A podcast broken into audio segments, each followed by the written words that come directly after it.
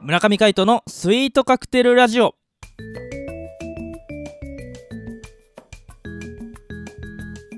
スイートカクテルラジオ始まりましたこの番組はミュージシャンの村上海人とデザイナーの馬場翔一が音楽とデザイン時々何かについて語り合っていくトーク番組ですこの番組へのご意見ご感想などはメールまたはツイッターの公式アカウントよりツイートメッセージなどでお送りくださいリスナーの皆様からのご連絡お待ちしておりますはいということで今回もお相手はミュージシャンの村上海人とデザイナーの馬場翔一でお届けしますよろしくお願いいたしますよろしくお願いしますということで、えー週の真ん中、えー水曜日でございますはいいやーウミンチューバンドまであと残り3日あっという間3で日すとなっておねりますうんですね5月25日四谷メビウスで、えーライブやりたいと思いますぜひぜひはお待ちしております、お待ちしてますまあその前にですね5月24日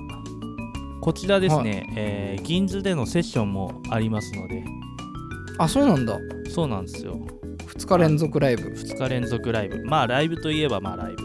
まおあセッションなんであの楽器持ち寄っていただいてね皆さんあの、うんぜひ一緒に演奏できたらなと思っておりますのでそちらもぜひ5月24日は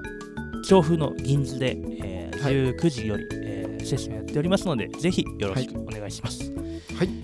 ですねバッチョさんなんか告知ないの告知うん告知はね特にはないな仕事の話してもあれだしなそうなのそう最チ近ラ見シた映画は何、うんなんかないの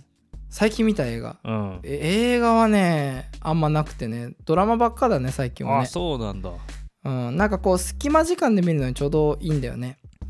そうねあのそうそう映画だとそうあのー一本丸々見たいからねうんうんなんかね最近ハマってんのはね、はい前まではネットフリックスでシーズン1しかなかったやつがですねシーズンはい4まで一気に出てて、おおあの「アイゾンビ」っていうはやいつがあるんですけど、それは結構おすすめですねへえなんか見たことないこう捜査関係のうんドラマが好きな人、はい、はい、科捜研とかあのゴーストとかですねゴーストってはいあの、ドラマ版のゴーストがあるんですけどあーれとかそうなんだへーそうそうそうそうそれは霊能捜査官でミディアムとかっていう霊能捜査系のやつが好きな人ははいなんかこうそのアイゾンビっていうのも合うのかなと思いますなるほど、うん、霊能操作ゾンビです。 ゾまあゾンビが好きな方はねもしかしたらハマるかもしれないですねなんかね多分ねゾンビ好きよりねそういう霊能操作系が好きな人のあ方れがハのマるか操も。作性がいいのかうん、そうそうなんだうんへーラブロマンスありゾンビあり霊能操作ありでですね、い、かにもアメリカ人が好きなドラマですね。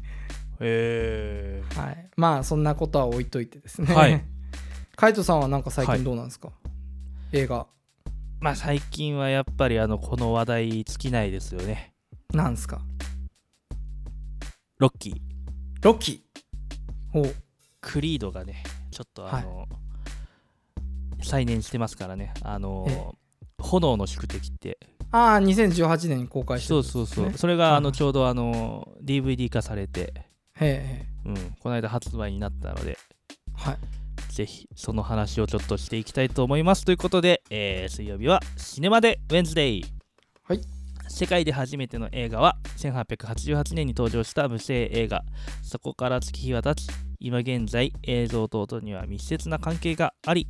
さまざまなシーンに合う臨場感あふれる音楽動きとリンクした効果音など映画に音楽は不可欠となっておりますこの企画はそんな映画を題材に音楽とデザインの観点からトークをしていきたいと思いますはいということでですね、えー今回は、えーまあ、クリード炎の宿敵新作なんですけど、はいあのーまあそれの原点になるね、うんロッキー1をちょっとピックアップしたいなと思っておりますおーロッキー1はいもうこれ「スター・ウォーズ」より前の1976年に、えー公開となっておりますうん、映画です、ね、歴史がすごいありますねそうそうそうそうシリーズ化されてすごい多いんですよね、ロッキー1、2、3、4、5でファイナルまで行って6作目、ファイナルがあってでさらにスピンオフとしてクリードの「キャンプを紡ぐもの」っていううんうん1番と、で最新作の「炎の宿敵と」はいだから8作あるのいやすごいねすごいね長いねうん長いよ、うんうんそれにこうシリーズ通して全部こうし出演してるのがシルベスター・スタローンですからね「スター・ウォーズ」も今のところ8作ですもんね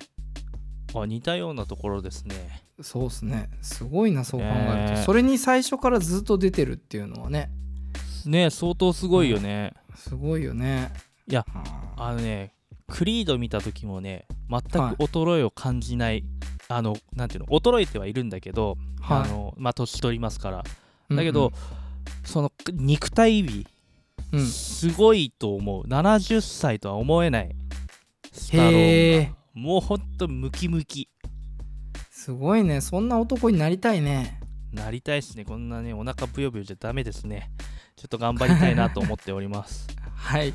えーでもロッキーねやっぱね、あのテーマがねまたすごいいいんですよあーあれ音楽的な観点で聞くとどうなんですかあのメインテーマっていうのはまああのなんだろうすごいこうなんだろうね浮き沈みがあるよねあーうん盛り下がる場所と盛り上がるところの差があるあるってうことんあこうメロディーでもタタタ上がってータうんタで上がってまた戻って、はいはいでそのテーマが 2, 回あって下の方でこうなんていうのうごめいててでもまた上に行くみたいなあーそっかそうそうそうそれでさらにテンション上がっていくみたいそう、まあ、上がって上がってそれうでんイエーイみたいになっていくわけじゃないですか、なうんあれはもうかっこいいですよねそうですよね そうそうそしてあの何を隠そうあのファンファーレがいいですよねそうですねあれが始まったらおロッキーだってなりますからね確かにどんとこどんとこどんとこどんってそうだねそうあれはいいよねじゃっちゃかちゃちゃちゃちゃちゃドゥールーでドゥンすよねドゥンドゥンドゥン まあそんな感じで そうですねロッキーのテーマなんかそれこそスポーツやってる方とかねあの試合が始まる直前に聞く方もかなり多いみたいですよねあそうなんだそうそうやっぱりテンションがぐんと上がるかはらいはいなんかこう勝負事の前にはいいらしいですよあそううなんだんそうそうそうやっぱなんか上がりますよね。あの、うん今でもあのカバーされてて、あのーエリック・宮代さんのはあのトランペッターのですね、エリック・宮代さんのバンドでも、あのよくやられてたりしますので、い、うんうんロッキーのテーマ、うんはいはいね、あれ、生で聞いたんですけど、やっぱすごいなと思います。み宮代さんのえーペーっていうこの高音がね、はあおすごいかっこいいんですよ。そうなんですねまあ、宮代さんのトランペット、かっこいいんですけど、でもやっぱ曲がやっぱいいから。うんうんうん、それと宮代さんのこのカップリングでバッとこうなんていうんですかねこう高揚する感じがねはいはいいいなって思ってますねうーんいやーロッキーねあのーすごいこうサクセスストーリーなんですよ実ははいはいもうあのアメリカンドリームみたいなまさにまさにねそうあのー、うんうん本当にこうフィラデルフィアのさ薄汚いジムから始まって、うんうんそれであのーロッキーが試合をしてるわけですよねはいはいはいまあプロといあのお金ファイトマネーもらいながらも、うんうんでもなんかそういうすごい汚いゴミためみたいなところでこうやってる中でたまたまうん世界チャンピオン現チャンピオンがうんこう、見つけ出すんですよねうんロッキーを、はいもう何もしてないような人ではいそれでいきなりタイトルマッチをやるみたいなうんうんで苦悩とその今の自分の感じと人間関係とのなんていうの狭間でうごめくそのストーリーみたいなうんうんそれがねこういいわけですよ音楽もクールザ・ギャングが流れたりしてねうんそうあのこの薄薄汚い感じがうんその世界観にも合ってるしうんそうそれがまたこ華やかな部分と薄汚い部分の対比がすごいんですよねうーん意外とロッキー、うん、単純なんですけどそうすごい単純なんだけどストーリーとしてはでもそれがまた心地よかったり、ほうなんかこうあれですね古き良きじゃないですけどそうそうそうそうそう定番中の定番みたいなところに王道ストーリーみたいな感じですかそうなんですよあーそうでいうふうなのってはいやいやしかもその、うんシルベスター・スタローン自体がい、うんこのであのロッキーですごいこう客えーきゃえーちゅ注目を浴びるんですよほうほそうだから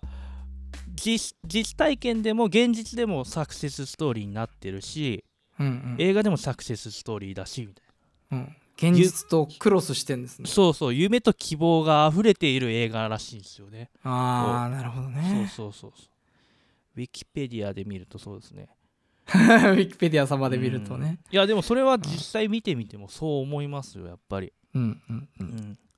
あれを見てからやっぱ生卵飲みたくなりますもんね。ははは はいろんなパロディシーンで使われてるもんねあれはね そうそうジそョッキに卵いっぱいのっけてねう。ね、まああの半分ぐらいこぼしていますけど ねスタローン。あれ気持ち悪くなるもんねあんな全部飲んだらね本当にきついよあれ多分。そうだよねでもまああのそんなサクセスストーリー、えーね、ちょっと見てみてはいかがでしょうかということで、えーはいロッキーを、えー今回紹介させていただきました新作の「クリード、炎の宿敵」もぜひ、えーご覧になってみてはいかがでしょうかはいということでですね、えー今回もお相手はミュージシャンの村上海人とデザイナーの馬場所一でお届けしましたまた会いましょうバイバイバイバイ